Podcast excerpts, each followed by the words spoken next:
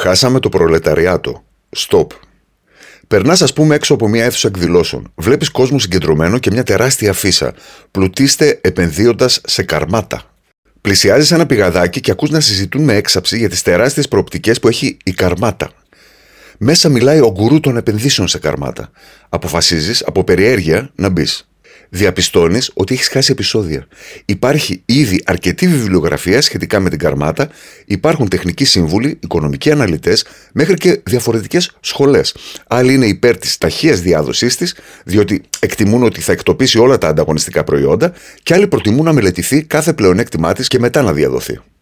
Ο ομιλητής, ένας χαρισματικός τύπος, μεταγγίζει τον ενθουσιασμό του στο πλήθος. Αισθάνεσαι ότι ήρθε η στιγμή να γίνεις πλούσιος. Και ρωτάς το διπλανό. Φίλε, συγγνώμη που δεν ξέρω, αλλά τι είναι η καρμάτα; Ντομάτα μεγάλη σαν καρπούζι. Υπάρχει τέτοιο πράγμα; Όχι ακόμα, αλλά αν το φτιάξουμε, δεν θα είναι φοβερή επενδυτική ευκαιρία. Ε, καταλαβαίνεις ότι έπεσες σε παρανοϊκούς. Το ίδιο που αντιλαμβάνεσαι διαβάζοντας τον Μάρξ και τους αναλυτές του. Χιλιάδες, εκατομμύρια σελίδες στηριγμένες σε μια έννοια που ούτε υπήρξε, ούτε υπάρχει, ούτε θα υπάρξει ποτέ. Εκτός αν αναλάβει το θέμα προσωπικά ο Μπογιόπουλος. Στο προλεταριάτο. Και να η επανάσταση του προλεταριάτου, και να οι εργασιακές συνθήκες που θα διαμορφώσει το προλεταριάτο, και να η μετάλλαξη της κοινωνίας με βάση το προλεταριάτο. Αν αντί προλεταριάτο έγραφαν καρμάτα, δεν θα άλλαζε τίποτα. Έτσι κι αλλιώς και τα δύο είναι ανύπαρκτα. Α πάρουμε όμως τα πράγματα από την αρχή. Ο προλετάριος είναι ρωμαϊκός όρος. Σήμαινε αυτόν που το μόνο περιουσιακό στοιχείο που δήλωνε στο ε9 της εποχής ήταν τα αρσενικά παιδιά του.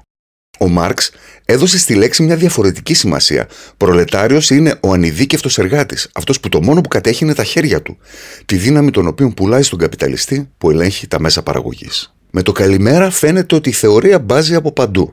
Ανειδίκευτος είναι κάποιος όταν ξεκινάει μια δουλειά. Στη συνέχεια ειδικεύεται.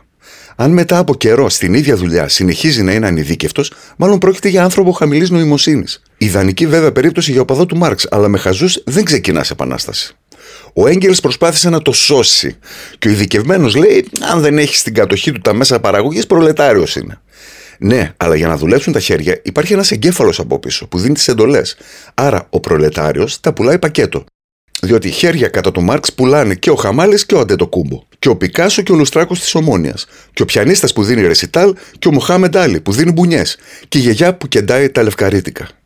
Από καταβολής κόσμου δεν υπάρχει χειρονακτική εργασία σκέτη χωρίς τη συμμετοχή δεξιοτήτων. Ακόμα και ο αχθοφόρος ξέρει ένα σωρό τεχνικές για να κρατάει τα βαριά αντικείμενα ώστε να μην τα χτυπήσει και να μην του πέσουν τα νεφρά. Ανάλογη με τη δεξιότητα είναι και η αμοιβή. Πολύ πριν την εποχή του Μάρξ, ο τεχνίτης και η τεχνίτρια με ελάχιστα πάμφθηνα εργαλεία, ως ελεύθεροι επαγγελματίες της εποχής, μπορούσαν να έχουν αξιοπρεπέστατο εισόδημα χωρίς να χρειαστεί να υποδουλωθούν στο κεφάλαιο. Ποιοι από αυτούς είναι προλετάριοι, Επιπλέον, η γραμμή από τον σκέτο χειρόνακτα μέχρι την καπιταλιστική βιομηχανία είναι συνεχής, χωρίς κενά. Πώς θα ορίσεις τον προλετάριο που βρίσκεται σε μια διαρκή πορεία επαγγελματικής ανόδου; Ρώτησες ποτέ, Κάρολε, κανέναν καπιταλιστή που ξεκίνησε από το μηδέν να σου πει την ιστορία του; Να σου δείξω φωτογραφίες της ζωής του, να μου πεις πότε ήταν προλετάριος; Ω ξυλουργός βοηθός, ως μάστορας που απέκτησε ένα κασελάκι με εργαλεία, όταν αγόρασε πριονοκορδέλα, πλάνη, τόρνο, ρούτερ. Ποια είναι η στιγμή που ο εξοπλισμός πάβει να είναι παρελκόμενο του χειρόνακτα και αποκτάει τη μορφή καπιταλιστικού κεφαλαίου; Δεν μας διαφώτισε ο μεγάλος φιλόσοφος. Ίσως διότι είχε σοβαρότερα πράγματα για να ασχοληθεί, όπως το προεδρυλίκι της λέσχης της ταβέρνας. Στο βιβλίο του Ταξική Αγώνα στη Γαλλία αποφασίζει ότι η γαλλική τουλάχιστον κοινωνία χωρίζεται σε 7 τάξεις. Αστική, βιομηχανική αστική, εμπορική αστική, μικροαστική, αγρότες, προλεταριάτο, λούμπεν προλεταριάτο. Με τις δύο τελευταίες θα εξόντωνε τις πέντε πρώτες. Δείτε πώς χαρακτήριζε το υλικό του αυριανού στρατού των επαναστατών του καλού, που θα εγκαθίδριαν έναν ανώτερο κόσμο ισότητας και αλληλεγγύης. Πλάι στα διεφθαρμένα και τυχοδιοκτικά αποβράσματα της αστικής τάξης βρίσκονταν αλήτες, απολυμμένοι φαντάροι, πρώην κατάδικοι, δραπέτες των κάτεργων, απαταιώνε, τσαρλατάνοι, λαντζαρόνοι, κλεφτοπορτοφολάδες, ταχυδεκτυλουργοί, χαρτοπέκτε, προαγωγοί, μπορδελιάριδες, χαμάλιδες, γραφιάδες, λατερνατζίδε, ρακοσυλέκτε, πλανούδιοι τροχιστές, γανοτζίδες και ζητιάνοι. Μάρξ, η 18η Μπριμέρ του Λουδοβίκου Βοναπάρτη. ποιότητα, όχι αστεία. Βέβαια, αν σκεφτείς τα στελέχη του Κουκουέ και του ΣΥΡΙΖΑ, ένα δίκιο το έχει. Α ξεπεράσουμε όμως την αοριστία του όρου και ας πούμε ότι τον βρήκαμε τον προλετάριο. Νάτο. Είναι στη δούλεψη του αφεντικού σε μια γραμμή παραγωγής και περιμένει να σχολάσει να πάρει το μεροκάματο. Το προλεταριάτο πού είναι; Πολλοί προλετάριοι μαζί μας κάνουν ένα προλεταριάτο, θα απαντήσει ο Αριστερούλης. Πώς φαίνεται, σύντροφε, ότι δεν έχεις ιδέα από Μάρξ; Διότι ο πρόεδρος της λέσχης της ταβέρνας ορίζει το προλεταριάτο όχι ως άθροισμα ανθρώπων, αλλά ως τάξη. Δηλαδή ως συλλογικότητα που έχει επίγνωση του εαυτού της και οργανική σχέση μεταξύ των μελών της. Σε απλά ελληνικά. Κάθε εργάτης προλετάριος δεν πρέπει να λέει μόνον ότι εγώ δουλεύω στον Μπράουν, στον Φίσερ, στον Κράφτ, αλλά επιπλέον ότι είμαι προλετάριος και μαζί με άλλους σαν και εμένα, που και αυτοί λένε και ξέρουν το ίδιο, είμαστε έτοιμοι να κάνουμε την επανάσταση. Να ξαποστείλουμε, όπως το κατανοεί ο καθένας, τους μπουρζουάδες και να επιβάλλουμε τη δικτατορία του προλεταριάτου, απαραίτητο βήμα προς την ιδανική κομμουνιστική κοινωνία. Εμείς ξέρουμε ότι είναι προλετάριοι. Αυτοί το ξέρουν. Ευκαιρία να φιλοσοφήσουμε λίγο, μια και ο Κάρολος το απέφευγε. Ταξική κοινωνία δεν είναι να υπάρχουν πλούσιοι και φτωχοί. Είναι να έχει κάποιος από τη στιγμή που γεννιέται προδιαγεγραμμένο μέλλον καθορισμένο από την ταξική του ταυτότητα. Όπως η Ντάλιτ, η ανέγκυχτη στην Ινδία. Να μην υπάρχει διαταξική κινητικότητα και όσμωση. Να μην μπορείς δουλεύοντας, πλουτίζοντας, σπουδάζοντας να αλλάξεις τάξη. Έτσι, ο μόνος τρόπος για να βελτιώσεις τη ζωή σου να είναι η επανάσταση της καταπιεσμένης τάξης σου. Κάτι τέτοιο προφανώς δεν υπάρχει σήμερα στον καπιταλισμό, αλλά δεν υπήρχε ούτε στην εποχή του Μάρξ. Υπήρχε ως ένα βαθμό στη φεουδαρχική οργάνωση του Μεσαίωνα, αλλά και εκεί ο άξιος, επαγγελματίας πολεμιστής, αναβαθμιζόταν οικονομικά και ταξικά. Άρα οι παγιωμένες στεγανές τάξεις που φαντάστηκε ο Μάρξ ήταν απλώς μια θεωρητική μπουρδα. Μια αυθαιρεσία που τον βόλευε στην έκφραση των ιδεολειψιών του. Κάθε άνθρωπος, αν έχει πέντε δράμια μυαλό, απαραίτητη προπόθεση αυτό, να μην το ξεχνάμε όταν μπλέκουμε με μαρξιστές. Σκέφτεται ποιος είναι ο πιο πρόσφορος τρόπος να βελτιώσει την οικονομική και την κοινωνική του θέση. Και για να το μεταφέρουμε στο σήμερα, αυτά τα κείμενα δεν θα γραφόντουσαν αν ο μαρξισμός ήταν απλά μια ιστορία του παρελθόντος. Ο μικρός Γιαννάκης, παιδί ενός προλετάριου οδοκαθαριστή, έχει τις εξής επιλογές. Α να μορφωθεί, να καλλιεργήσει τα ταλέντα του και να ανέβει στη ζωή αξιοποιώντας τις ευκαιρίες που ο ίδιος ο καπιταλισμός δίνει. Στο κολέγιο Αθηνών, ας πούμε, θα μπορούσε ως αριστούχος μαθητής να σπουδάζει με υποτροφία δίπλα στο γιο ενός κεφαλαιοκράτη. Και αν συνέχιζε να είναι αριστούχος, θα μπορούσε να πάρει υποτροφία από ένα πανεπιστήμιο της πατρίδας του καπιταλισμού και να βρει εκεί την τύχη του ξεπερνώντας το γιο του κεφαλαιοκράτη. Β να παραμείνει προλετάριος, να ψάξει να βρει κι άλλους προλετάριους, να οργανώσουν την επανάσταση, να νικήσουν τον αστικό στρατό, να καταλάβουν την εξουσία, να αρπάξουν τα μέσα παραγωγής, να συνεχίσουν την παραγωγή, δηλαδή να εξασφαλίσουν πρώτες ύλες, ενέργεια, αγοραστές, να εξουδετερώνουν συνεχώς τους αντεπαναστάτες που δεν θα μείνουν με σταυρωμένα τα χέρια, να αντιμετωπίσουν εθνικά θέματα. Άλλο μέγα μαρξιστικό πρόβλημα αυτό. Θα το αναλύσουμε σε επόμενο άρθρο. Και μέσα από τον σοσιαλιστικό μετασχηματισμό που θα πάρει χρόνια να ανεβάσει το επίπεδο όλης της κοινωνίας, άρα και το επίπεδο του ίδιου του μικρού Γιαννάκη που εντωμεταξύ θα είχε γίνει 100 ετών. Παραμύθια της Χαλιμάς, δηλαδή που και στην εποχή του Μάρξ δεν είχαν καμία σχέση με την πραγματικότητα, καθώς μπορούσες να ανέβεις ταξικά και με ένα γάμο με μία βαρόνη. Τι θα προτιμήσει ο μικρός Γιαννάκης, Προφανώς το Α. Άρα, ακόμα και αν βρήκαμε τους προλετάριους, πώς θα τους πείσουμε να λειτουργήσουν ταξικά και να επαναστατήσουν; Εδώ σε θέλω. Χιλιάδες μαρξιστές διανοούμενοι, αλλά και λουδίτες ακτιβιστές τύπου Πάμε, προσπάθησαν να αφυπνίσουν τον προλετάριο χωρίς να καταφέρουν τίποτε. Το πρόβλημα πρέπει να είναι πολύ σοβαρό, διότι το αναγνωρίζει και το Κουκουέ. Και ενώ σε όλα έχει λύσεις που μόνο του τις βρίσκει μεγάλες και σοφές, εδώ ζορίζεται. Λέει.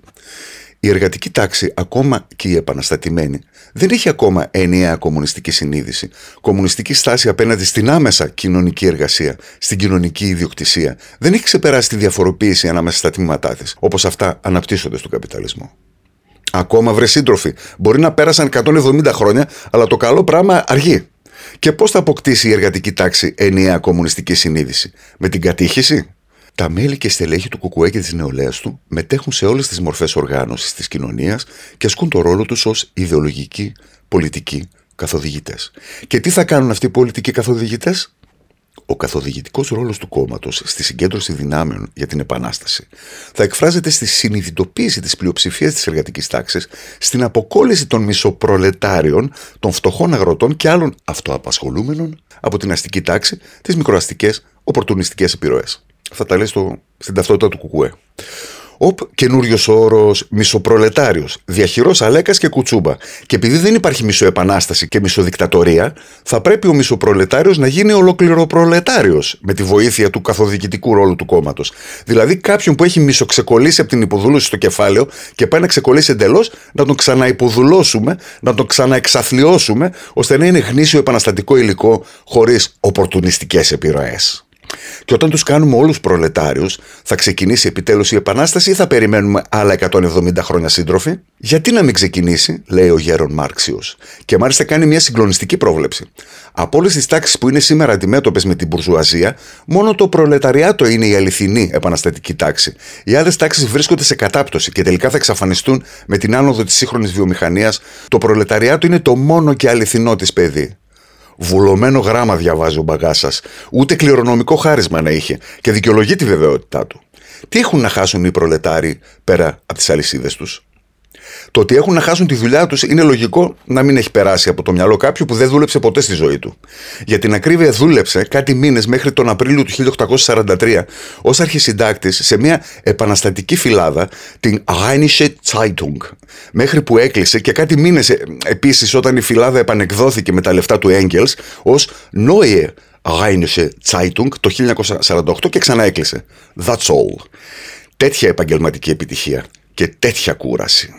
Και όταν δεν περνάει από το μυαλό του Θεού μην περιμένεις να περάσει από το μυαλό των πιστών μαρξιστών πως για να δουλεύει ο Πέτρος, ο Γιόχαν και ο Φρανς στον Μπράουν, στον Φίσερ, στον Κράφτ, πρέπει οι τελευταίοι να υπάρχουν.